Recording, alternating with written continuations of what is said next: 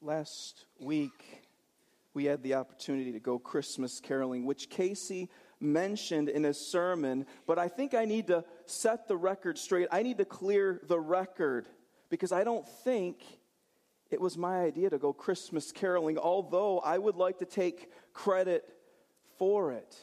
I think what happened somehow was that our wives got together. Then they gave subliminal messages to Casey and myself until we thought it was our idea actually to go Christmas caroling. Those wives are smart. But nonetheless, I must say it was a blessing for our Connect group to be able to share Christ with our neighbors in the form of song. And I think often that's what Christmas is about. It's about sharing Christ to those who don't know him, but we're also doing it in community, in fellowship with one another as believers.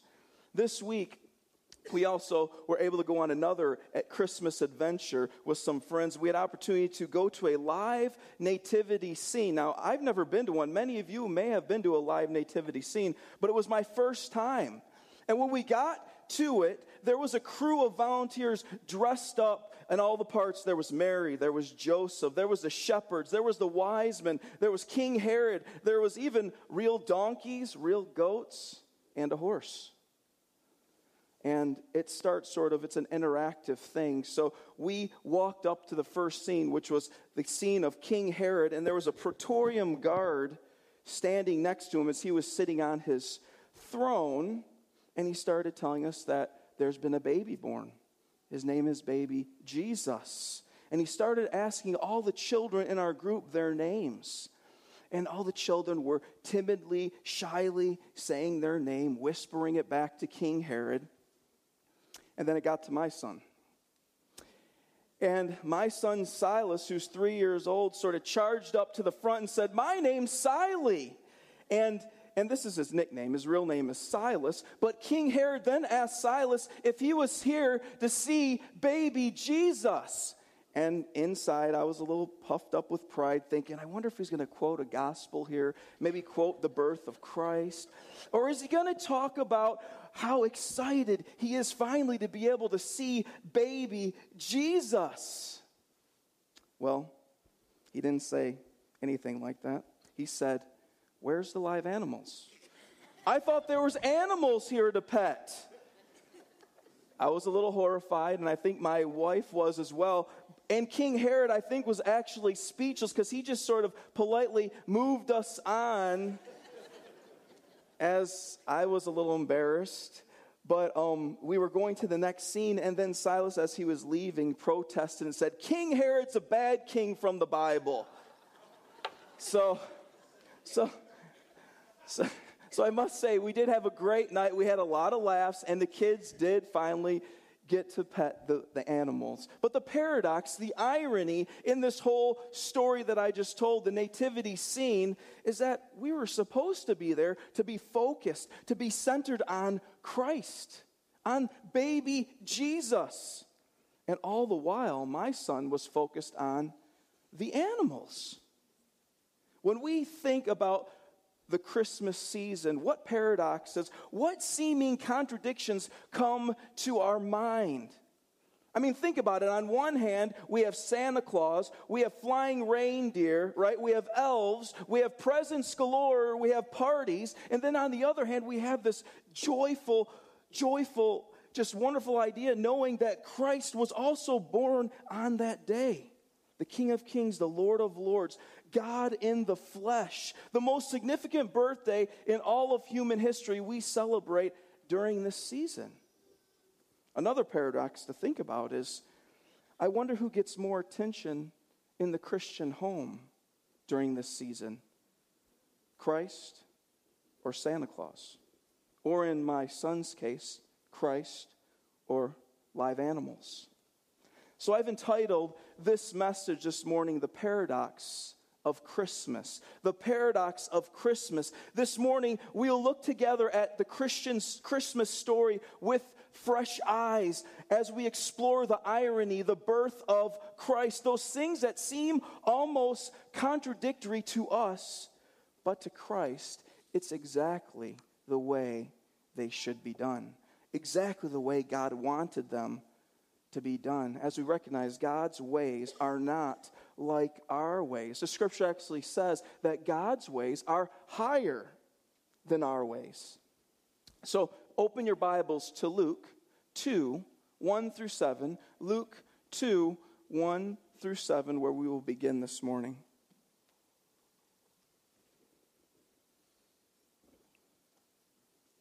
Let's go to our Lord in prayer as we start. Holy Father, we praise you, we honor you. We thank you for this season that we reflect on the birth of your Son. We thank you for the perfect obedience of your Son, willing to become man and at the same time still being God. It baffles our mind, it blows our mind, Father. So many things that your word says is so hard for us to comprehend.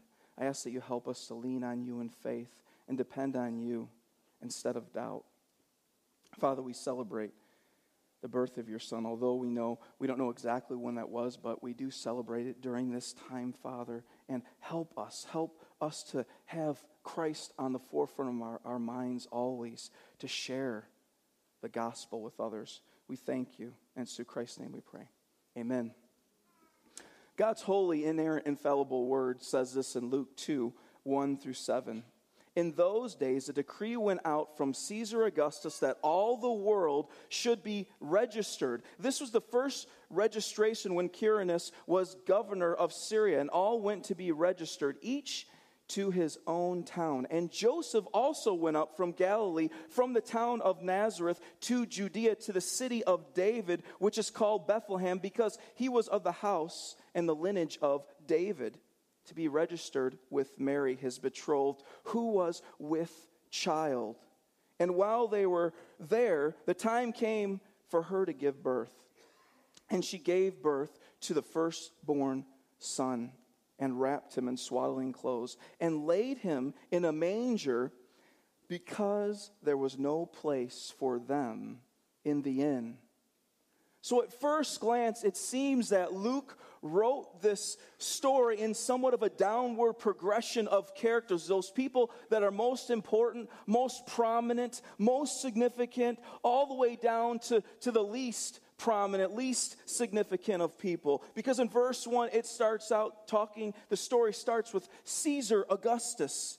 As it's, and, and that would be comparable in our day to starting a story out with the first president, George Washington because Caesar Augustus was the first emperor who proceeded after Julius Caesar, as there had been much turmoil and division in the Roman Empire after the assassination of Julius Caesar. And Augustus was the ruler who sort of brought the whole empire together, and he ruled over it all and brought stability back to Rome and ushered in what is known as the Pax Romana, which meant peace in Rome. But then we progress down to what we would expect to be the second most prominent figure in the story, which is found in verse 2 Quirinius, the governor of Syria. And Quirinius, being the governor of Syria, meant he was over the providence of Rome. But the next character we learn about seems to be quite a step down from the emperor governor to verse 4, where it talks about this man, Joseph who is from the lineage or descendant of David of royal blood, but he was just an Israelite. So to the Romans, he was just part of the people that they conquered and subdued much earlier. Joseph was a poor man, so to the, his own people, the Israelites, he was not very significant either. But then we go to the second to last character in this supposed downward progression of importance, and it's found in verse 5. She is found in verse 5, which says, Mary, a Jewish girl, a young Jewish girl, which being a woman in this time period meant she was already somewhat insignificant compared to men. But we also find this about this Jewish girl she was considered a virgin, yet she was already pregnant before she was married. But then we go down to the baby. In verse 7, the last person in this story, the probably to most it would seem the least significant. Let's read about this baby in verse 7. And it says this And she gave birth to her first born son and wrapped him in swaddling clothes and laid him in a manger because there was no place for them in the inn. So the infant, the baby, the son is the final character, which we would think the most insignificant above all characters. We would assume the most powerful ruler in all the land, Emperor Augustus to the weakest, most vulnerable, most helpless. The infant, the baby, would be least prominent in this story. But I bet that most of you know this story.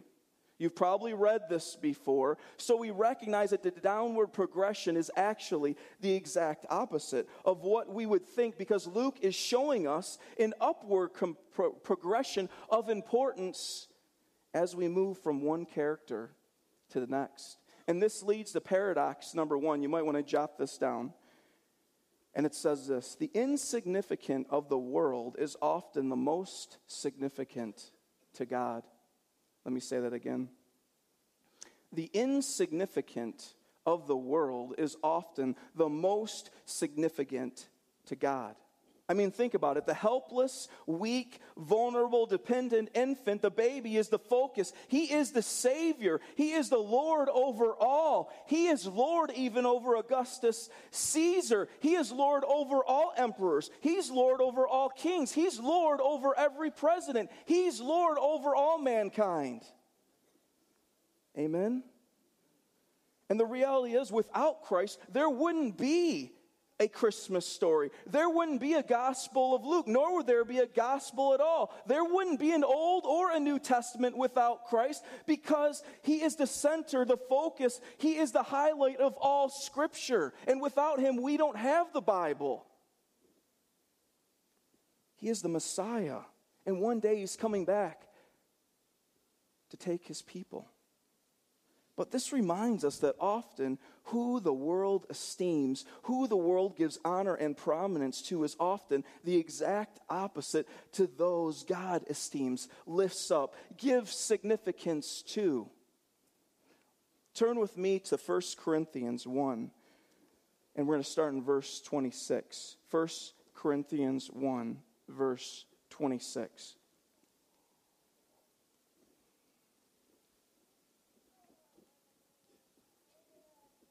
This is Paul the Apostle talking to the church at Corinth. And he says this For consider your calling, brothers. Not many of you were wise according to worldly standards, not many were powerful. Not many were of noble birth, but God chose what is foolish in the world to shame the wise. God chose what is weak in the world to shame the strong. So, Paul here destroys our self esteem. He shatters our self worth. He destroys our ego and tells us that God uses people like us because we are weak and foolish to the world. The world assumes that the wise, the brilliant, the leaders in the world are the most significant to God, but we learn that God's children are often those that have nothing to offer and those who seem pathetic, most pathetic in the world.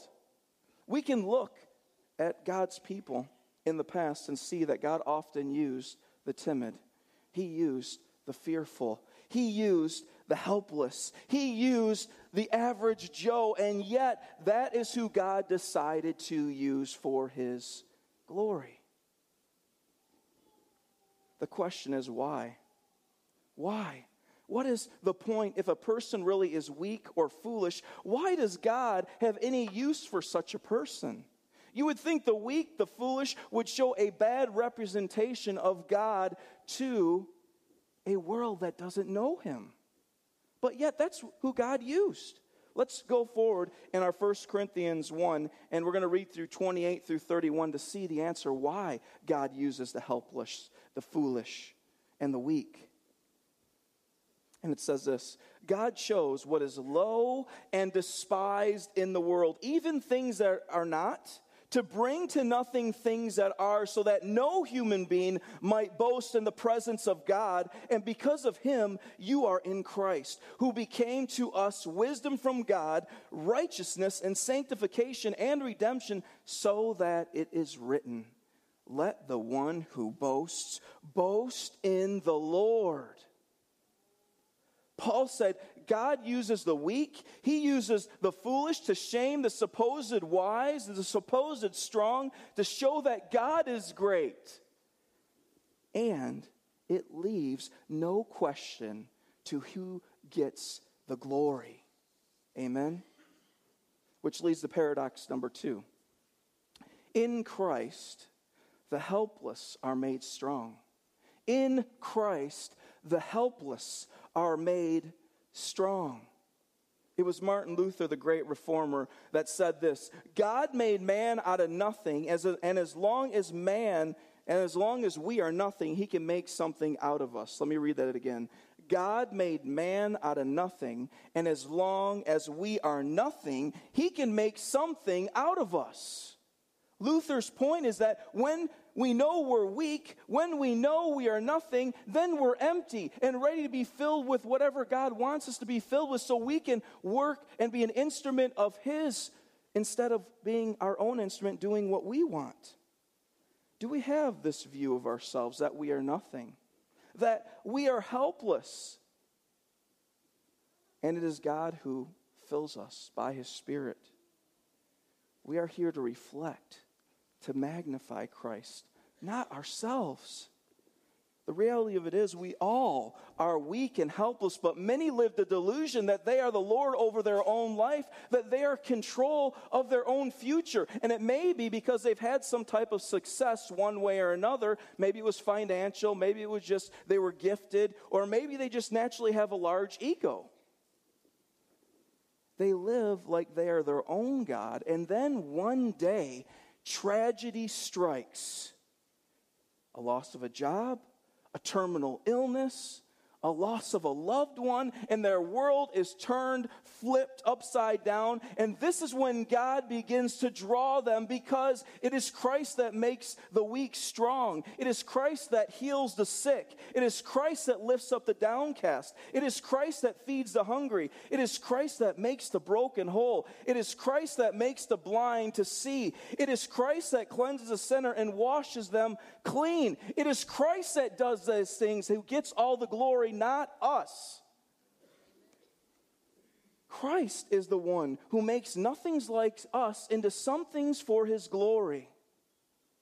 Christ is the one who makes the ordinary into extraordinary for his glory.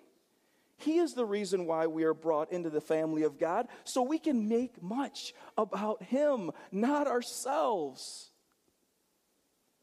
Paul said this in Philippians 3, verse 8. You can just jot this down. Indeed, I count everything as loss because of the surpassing worth of knowing Christ Jesus, my Lord. For his sake, I have suffered the loss of all things and count them as rubbish in order that I may gain Christ. Is Christ number one in our life this morning? I think most of us can honestly assess our life and realize that He is not. The Christmas story is about Christ, the coming Savior, who saved us, who saved those who are weak and wretched sinners like us. That's the gospel message, amen? It's not try harder, but turn to Christ, relish in what He has done for us. Remember the birth. We need to remember the birth, but we don't stop at the birth. We, we need to remember the perfect life He lived and the brutal death that He took on for our, on our behalf, and then sat in a tomb for three days and was raised from the dead. The gospel reminds us of God's love for His people. But let's go back to our main passage, and we're in Luke chapter 2, verse 7. Luke 2, verse 7.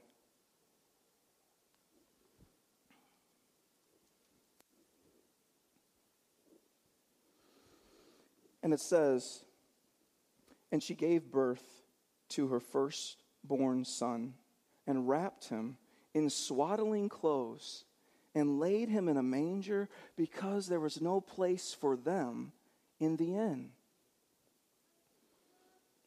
So let's get this straight here. So Mary and Joseph arrive in Bethlehem, and there's no place, no room for them in the inn, which James Montgomery Boice, a great pastor and theologian, says that Luke is saying that there wasn't a place for them anywhere in Bethlehem, because if it was so, they would have been there, her being pregnant, ready to have Jesus. So think about it. Mary is ready to have Christ, the the God of the universe, and there was no room anywhere for him. Paradox number three there was no room in Bethlehem for Christ. There was no room in Bethlehem for Christ. Many of us go on trips, and maybe we don't book a hotel and we find out when we go to the one we want to be at, it's booked, it's too busy, and we just move on to the next one, right? But here we have the most significant birth ever the Son of God, the Christ, the Messiah, the hope of the world, and there isn't any place for him to be born? Where was God the Father? Was he busy that evening? Did he have other plans? Was his hands tied? And was just too busy in Bethlehem for him to have a place for his son to be born? Couldn't God have found some place for his son to be born? I mean, God who created us, who spoke the world into existence, who raises the dead, who, who flooded the earth, who God who's in control of this world, who ordains our beginnings, it says, and our ends. Did not? Could God not have found a place for his son? Well, we know you all know, I know, that God was behind his son's birth. God had the night of his son's birth preordained already, which leads to paradox number four. God planned the way his son was born. God planned the way his son was born. God was over the details of his son's birth. God is not just over the big picture, but in the details. God the Father was with his son working at his birth. It wasn't by happen chance that Bethlehem was full. This was God's sovereign plan. What he wanted is what came to be, church. God's providence prevailed. I wonder if we look at God as Lord over the details, over the blessings, over the sufferings, over the mundane moments of our lives. Many live like God is an impersonal God, like a deist perspective that believe that God sort of created everything and left us here to figure it all out.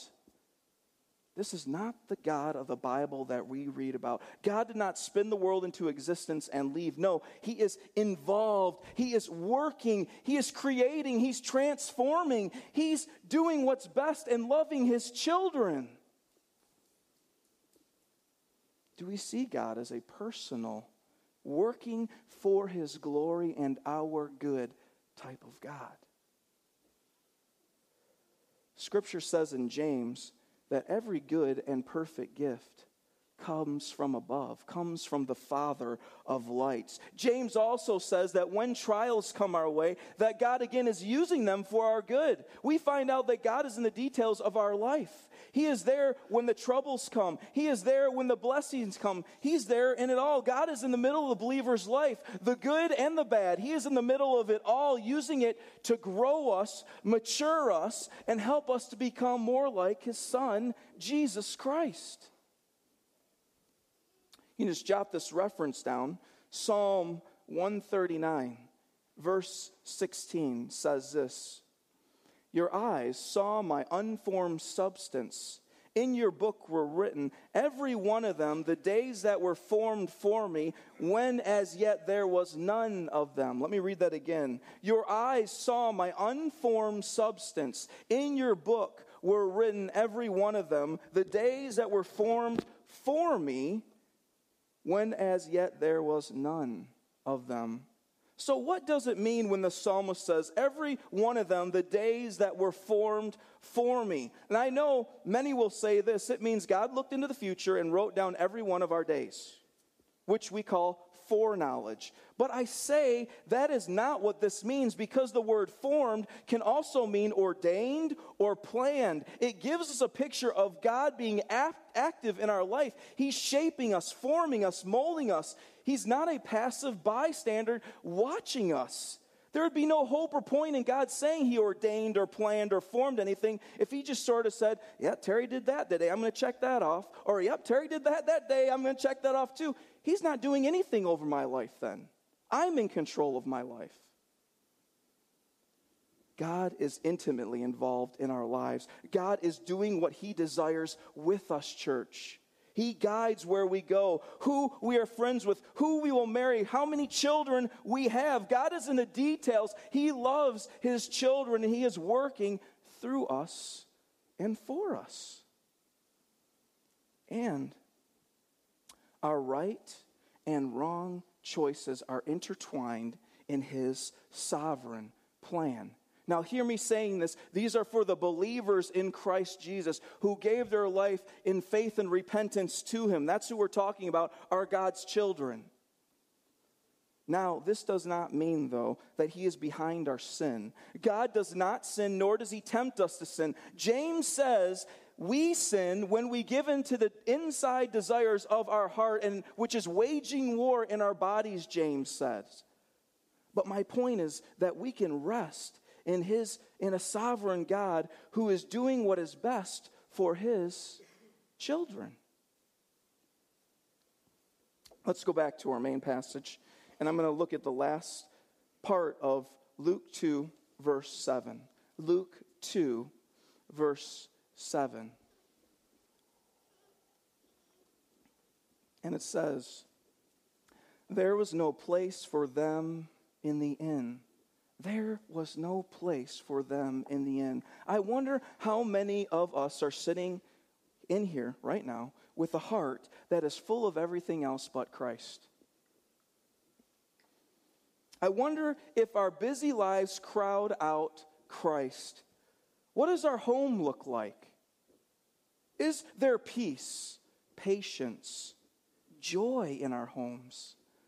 Or, or is our life filled with chaos, craziness, and strife? Some of us may be saturated in our work as our hearts are wrapped up in what is going on in the office. Success, power, prestige drives us. There's no room for Christ because we are too consumed with worldly success. Others of us may be going through various trials and struggles of many kinds. And we are thinking, when the storms subside, then, then I'll follow Christ. And usually that's when it's too late. Paradox number five says this Like Bethlehem, our hearts are often too busy for Christ. Like Bethlehem, our hearts are often too busy for Christ. We sang the song, Prepare Him Room, this morning, which says this.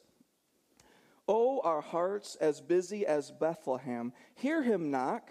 Don't say there's no room in the inn. Through the cradle, cross, and grave, see the love of God displayed. Now he's risen and he reigns. Praise the name above all names. Would we compare our lives to Bethlehem this morning? Are we too distracted and busy for the Lord Jesus Christ? What is our hearts consumed with as we sit here? As I stand here, what's my heart consumed with? Well, in conclusion, as we prepare for Christmas, we may still need to get some last minute shopping done and do some final preparations for the Christmas day. But I'm confident of this. At the end of the day, we will be ready for Christmas activities. We will get the house picked up. We will get the presents for the children. That'd be funny, sort of all of a sudden the kids got up and, Oh, we just didn't get the presents. Sorry, guys. Um, but we, we'll have the dinner fixed, ready for the feast, right? Everything will be in its place, it'll be in order. The real question is are we prepared for Christ? Talk about another mind blowing paradox. We work and prepare so much for holidays, for moments that are here and gone, and Christ often gets our leftovers. Do we have room in our hearts for Christ? We may need to spend some time this Christmas holiday spending time with our Lord and Savior instead of being so distracted by all these things that really don't matter. Christ is far more important than getting the house ready. Christ is far more important than all the things we chase after and fill our hearts with. The paradox of life is this that often we are running from Christ, the one who wants to give us life and give it to us abundantly. He knows what we need, church. He knows what is best for us. The question is will we prepare room for Him in our hearts and our lives for Him?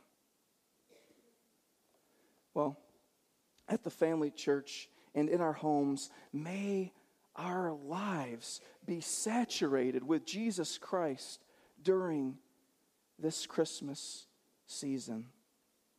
Let's go to our Lord in prayer. Dear Father, help us, Lord, to truly live, to slow down, to make room for you in your word, to reign over and through our lives. Teach us to wait for you. Teach us to magnify your name in all we do and say.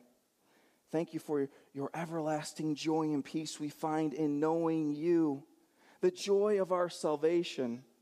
Thank you for sending your only precious Son, Jesus Christ, to come and live and die for sinners like us to have hope of glory with you. Praise be to your name, wonderful counselor, almighty Lord. In him we pray. Amen.